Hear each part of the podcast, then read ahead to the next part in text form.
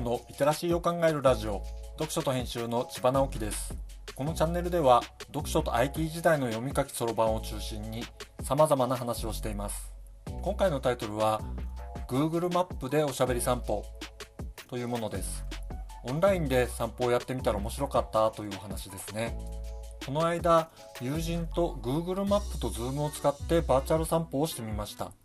グランドルールはこんな感じです。まずオンラインで実施する。それからツアーコンダクターを1人選んでその人が街を案内する。Google マップはそれぞれが自分の PC で開いて使う。基本的に画面共有をしない。ツアコンのトークに従って Google マップとストリートビューを駆使して街を探索していく。そしてポイントごとに見つけた情報をシェアしていく。まあこんな感じです。あえて画面共有をしないのはリアルに集まって街歩きをしていてもそれぞれが見ている方向や景色は違うということを重視しています。それぞれの視点で見たものを話し合うことで楽しさの相乗効果が出ます。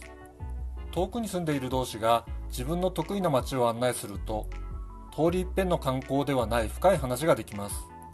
いずれはご当地名物のお菓子などをそれぞれお取り寄せしてそれを食べながら話すということもやってみたいなと言っています。